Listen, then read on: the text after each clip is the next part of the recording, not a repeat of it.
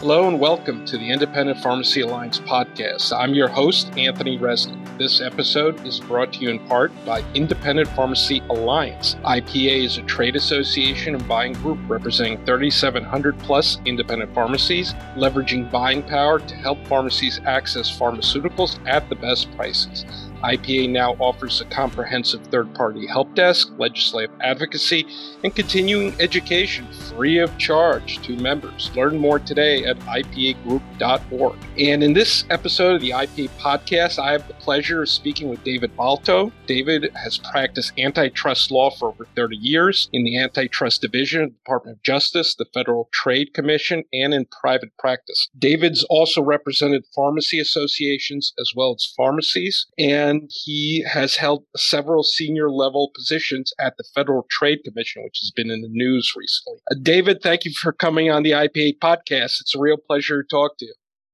Thank you, Anthony. I'm so glad to be here.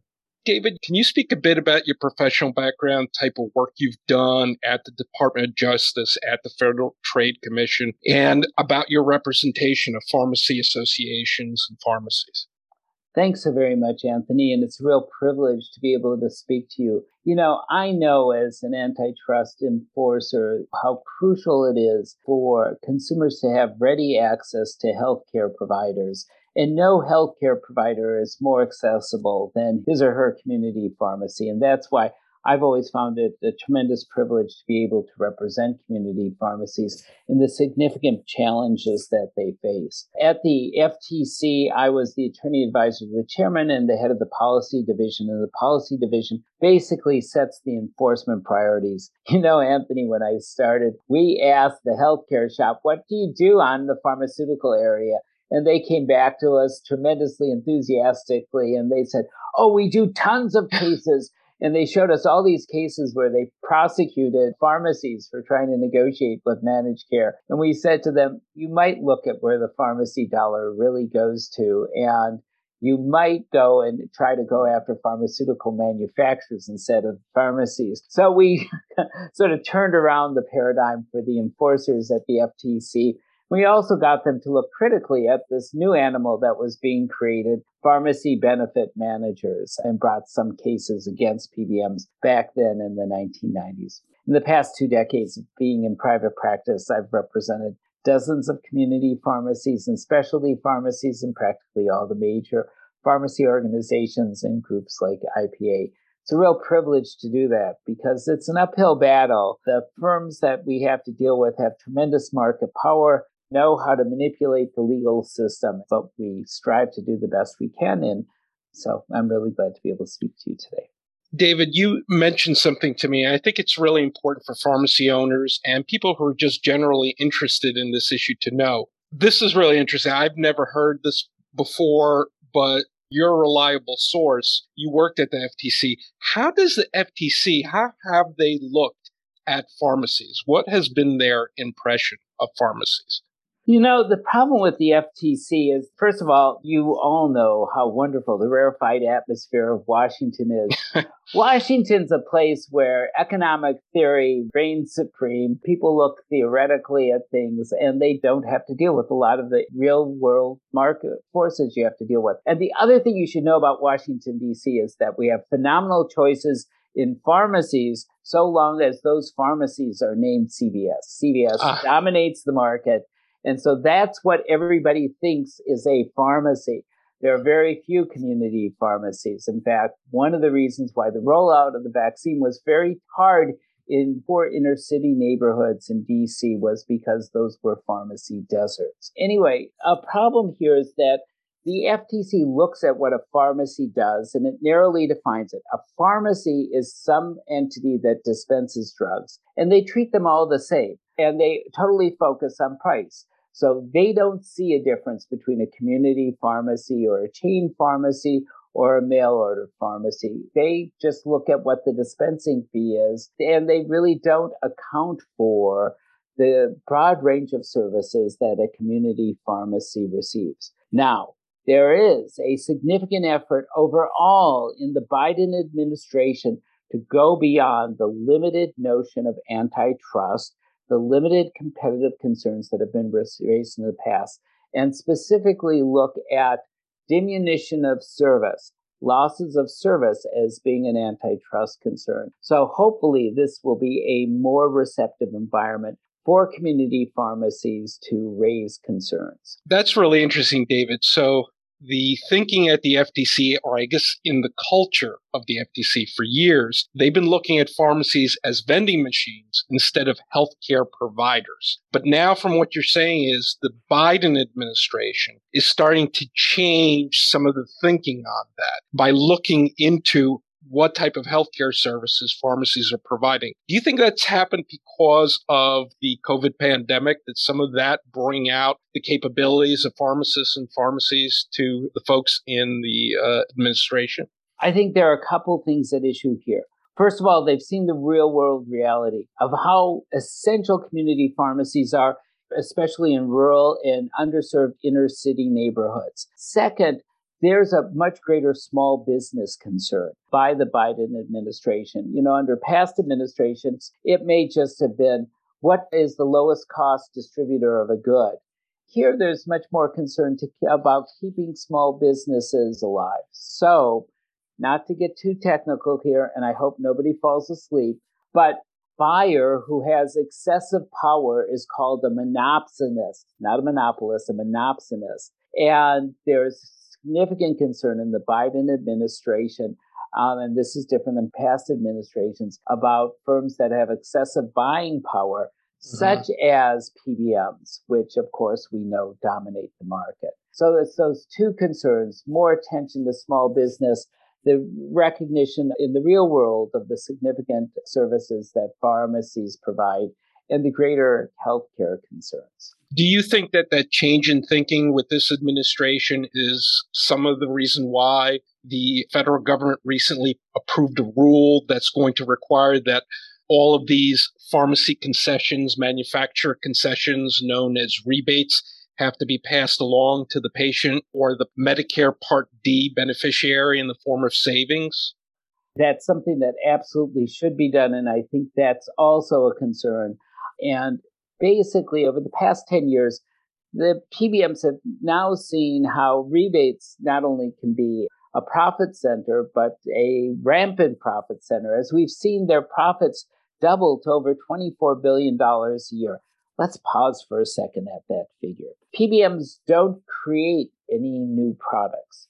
PBMs don't manufacture any drugs. PBMs don't go at risk PBMs barely provide any services except through their mail order and specialty pharmacy operations. Yet, because of the failure in the market, because the market doesn't work, they're able to exploit the rebate system, double the amount of rebates, and pocket a huge portion of that amount of money. Basically, consumers are paying that $24 billion in higher prices for drugs. And as part of that problem, what the FTC has done, they've allowed these mega companies to merge with each other, thereby reducing the amount of competition in the pharmacy benefit manager space, allowing basically three companies to control the entire market? Yes, absolutely. Now, look, you folks know better than I what competition is because you compete in the marketplace every day. And there are three elements you need for a market to be competitive. First, from a consumer's perspective, you need choices. And you know you don't have choices. Let me just pause for a second. There's this big debate that people in Washington may have about market shares, and you hire economists and calculate them. But you know yourself that PBMs have market power because when they stick that 60 page contract in front of you and say, sign here, you don't have a choice. If you don't have the ability to say no and that no make a difference, that means that firm has market power and is a monopolist. That's a crucial point. It doesn't matter their market share. So these firms are monopolists. Second, you need transparency. You need to know what the value of a deal is. Well, PBMs hate transparency. They know in the darkness that's the best environment to reap monopoly profits. And there's no better example of that than they're preventing you from telling consumers what the lowest cost alternatives are. Third, when you have a firm act as an agent to somebody else, represent someone else's interest, you've got to make sure there aren't conflicts of interest.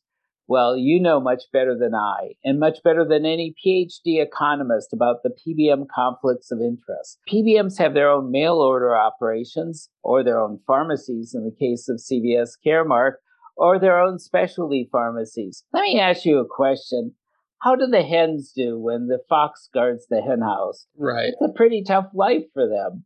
Right. So all those things the PBMs do to you in terms of reducing your reimbursement below cost, charging you excessive fees after you've dispensed drugs, or engaging in egregious audits, do they do that with their own pharmacies? Well, of course not. Right. And so, with those kind of conflicts of interest, again, a great environment for them to exploit consumers and secure monopoly profit. I think that's the key word here exploit. They are exploiting mm-hmm. consumers, they are exploiting small independent pharmacies for their own profit with really no strings attached. And unfortunately, we've seen the FTC over the years just allow these companies to keep merging with each other, have all these conflicts of interest. If you have a, a large pharmacy chain owning an insurance company and owning a pharmacy benefit manager, there's definitely some conflict of interest there that's going to hurt consumers. And I guess for the longest time, the FTC has not been looking in the right places. But recently, the FTC held a vote to try to do a PBM investigation. Now, just to let some of the people who are not aware, who are listening, know, that vote failed because there was a two to two vote. It was a deadlock. But now a fifth commissioner of the FTC was appointed, and it looks like they're going to do another vote to investigate this monopolistic system that is increasing drug prices in the United States. Could you give us a, an inside look to what happened during that vote and what's the expectation now that we have a fifth commissioner on the FTC? Sure. And just to provide a little more clarification, and I know more of, about what goes on in the kitchen. By the way, since I know what goes on in the kitchen, do not eat the food at all costs. But uh, part of the problem here was the staff, there was uncertainty about the scope of the study. Let me just step back a second. So, Congress, when it created the FTC in 1914, said, We want an entity that can conduct studies and then advise Congress. So, for example, the creation of the SEC or the Public Utility Holding Company Act came about because of FTC studies. It has that power and it's a wonderful power to have because they get all the documents and can conduct depositions. They were proposing doing one of these studies. And part of the problem was that the scope of the study changed just before the commission meeting. And that upset the Republican commissioners, so they didn't go along with it. But I think everybody, including the Republicans, realized there's a need for a study here. Now, there's a problem. Again, I have to caution. I'm going to start talking antitrust. So don't fall asleep while I'm talking. Well, David, explain to the listeners what antitrust is. In the simplest oh, okay. terms, what is that? Oh, antitrust law uh, are the laws that protect the competitive process, that prevent firms from engaging in exclusionary conduct or collusive conduct. What I was going to say is part of the debate that goes on in the FTC is who's the customer. Now you know who the customer is right. because he or she comes to your counter every day. Um, part of the problem with the FTC is the FTC thinks the customer is the employer okay. or the insurance company. Mm-hmm. So policies which may be really bad for the consumer, for example, mandatory mail order, the FTC may think is perfectly kosher because the employers may like it. And so part of the debate that's currently going on in the FTC between the Republicans and the Democrats is who's the consumer. And the Democrats want to make it that human being who steps up to your counter. So, so that's really interesting, David. Just like with everything in public policy, words matter and the meaning of words matter. What's interesting about this, in terms of the conversation about drug pricing, is that there is a debate at the FTC of who is actually the consumer whether it's these large companies, employers, or the average everyday person who's out there purchasing their prescription drug at a pharmacy. Yeah, Anthony, let me make an important point here. Part of the re- things that enforcers and policymakers need to think of is who speaks for the consumer. So, from the FTC's perspective, the employer speaks for the consumer, but the employer's mm-hmm. interests aren't always coincident with the consumer's interests. Mm-hmm. But you know, in this environment, you know who speaks for the consumer? Who's that? The community pharmacist. Right. It's the community pharmacist who gets on the phone with the PBM and says, Can you cover? Why can't you cover? Is there something else we can do? It's the community pharmacist who serves as the point person and deals with the insurance company and the doctor. That's one of the things that really gets lost as these nice people in Washington try to figure out what the right policies are. I mean, there isn't another environment like this. Again, these aren't vending machines. It's not just a question of dispensing because they play this vital role of advocating on behalf of the consumer. And do you think that the Federal Trade Commission, because they're taking comments till May 25th on PBM practices, do you think they're going to hold another vote to investigate these companies and maybe do the right thing? Yes, that is what they will do. They will take the comments. Unfortunately, this is going to sideline things for probably a couple months, but then they'll have another commission meeting. And hopefully this time they'll get something voted out uh, unanimously. Well, that is encouraging to hear, David. And I want to segue because right after that FTC news, there was a U.S. Senate committee that held a panel or a hearing that you participated in about pharmacy benefit managers and their practices. I thought your testimony was really well done.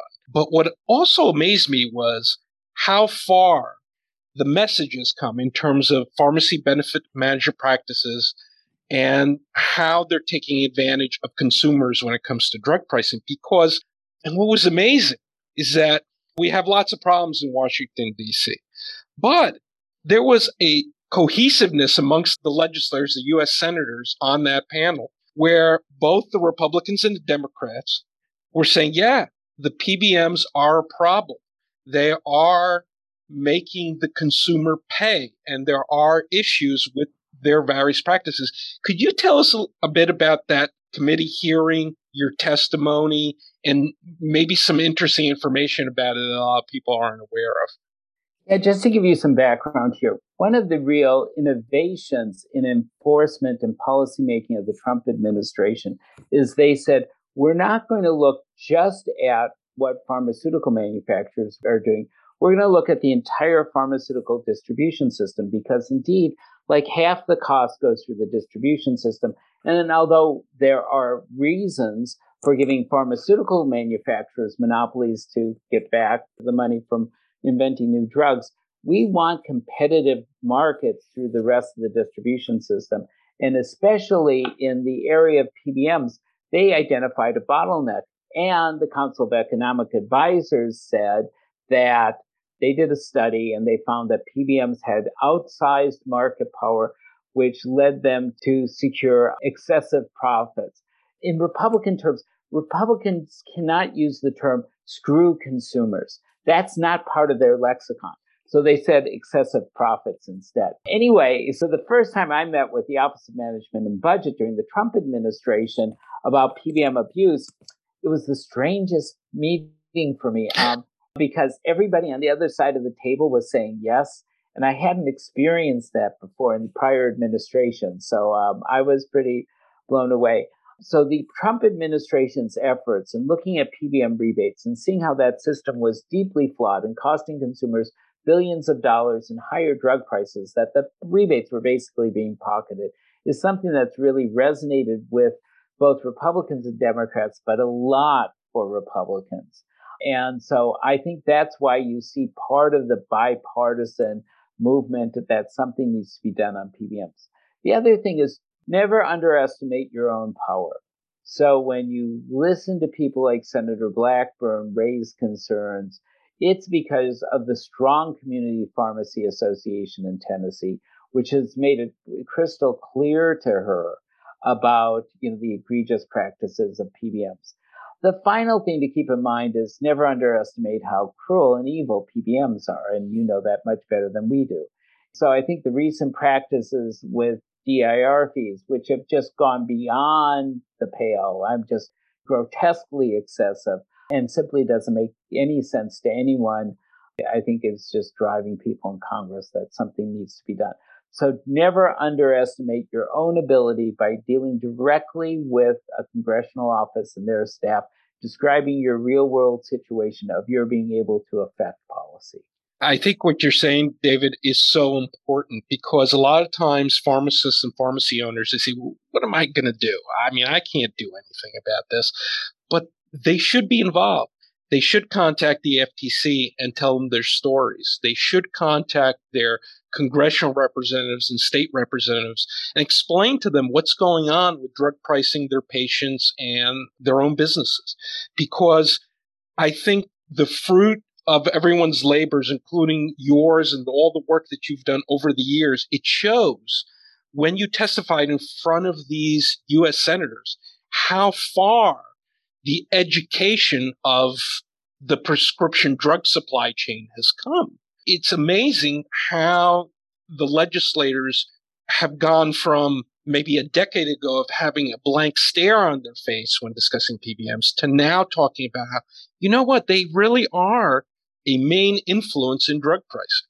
Yes, absolutely. And the key thing is everybody goes and says, these are really complex, but we can make it very simple and straightforward. Talk about the, the, the lack of transparency, and you say pharmacists can't tell a consumer it's better to buy it with cash. There's no pro consumer reason for that policy. You take the DIR fees and you explain how totally insane it is to extrapolate those fees to other drugs, that these are just schemes that in any other context would have the cops at the door. You know, your advocacy really can make a big difference. Absolutely. David, I have to ask you a really important question. The 6B study. This is a study that's going to be conducted by the FTC. What can we expect from that study? Wow, that's a really terrific question. First, realize that the reason Congress gave them that power was for them to advise Congress. So we've seen in the past with the creation of the SEC or the Public Utility Company Holdings Act or the Packers and Stockyards Act that the FTC study leads them to write a report to Congress and ultimately leads Congress to regulate in the end in that area. So that's the first thing, advising Congress and suggesting potential legislation or regulation. And since PBMs exist in basically a regulatory wild west, they're the one healthcare entity that isn't regulated at all. That's very vital. Second, the FTC has its own enforcement powers. So during the course of this study, if it identifies practices that it thinks are anti-competitive or unfair methods of competition, it can bring enforcement actions against those cases. So for example, the FTC might consider whether or not DIR fees are an unfair method of competition when imposed by a competitor, especially when the competitor doesn't use them with their own entities. Or it can consider whether or not past acquisitions should not have been approved and perhaps they should go in now and try to get those companies broken up in some respect. Or they could look at whether or not restrictive policies that basically force subscribers to use the PBM's own pharmacies rather than choosing their own independent pharmacies, whether those things are anti competitive. The third area is potential regulation. The FTC has the power to regulate.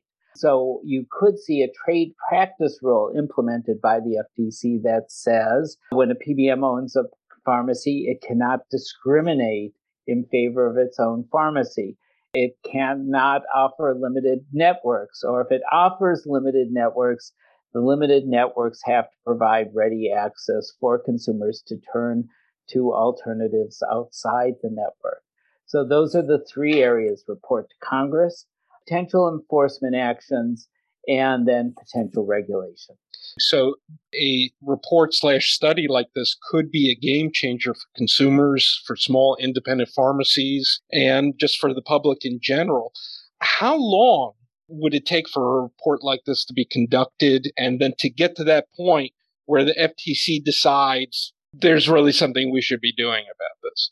Well, they can do those things coincident with each other. So, for example, If you found in the course of the study that companies knew that DIR fees were probably an unfair trade practice, you probably could bring an enforcement action against them. You wouldn't wait till the study was done. But thinking more long term, study's going to take at least a year. At least a year.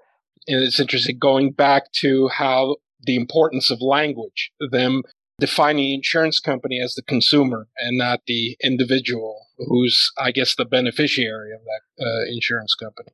Right, right, exactly, exactly. David, I watched this U.S. Senate hearing this morning just out of curiosity. It had to do with UFOs. And I was thinking while I was watching it, well, this is really entertaining, but is anyone going to get anything out of this hearing? Is the consumer going to get anything out of this hearing? Are patients going to get anything out of this hearing? How much money and time and effort are staff and these government officials who are testifying from the Pentagon? What is this going to do for the general public? And what amazed me is that in popular culture, you ask someone, what is a UFO? They'll be able to tell you right away. But if you ask them, what is a PBM? which really impacts everyone's life because it deals with serious illnesses, prescription drugs that they're taking, the cost of those prescription drugs. Most people won't be able to tell you what that is.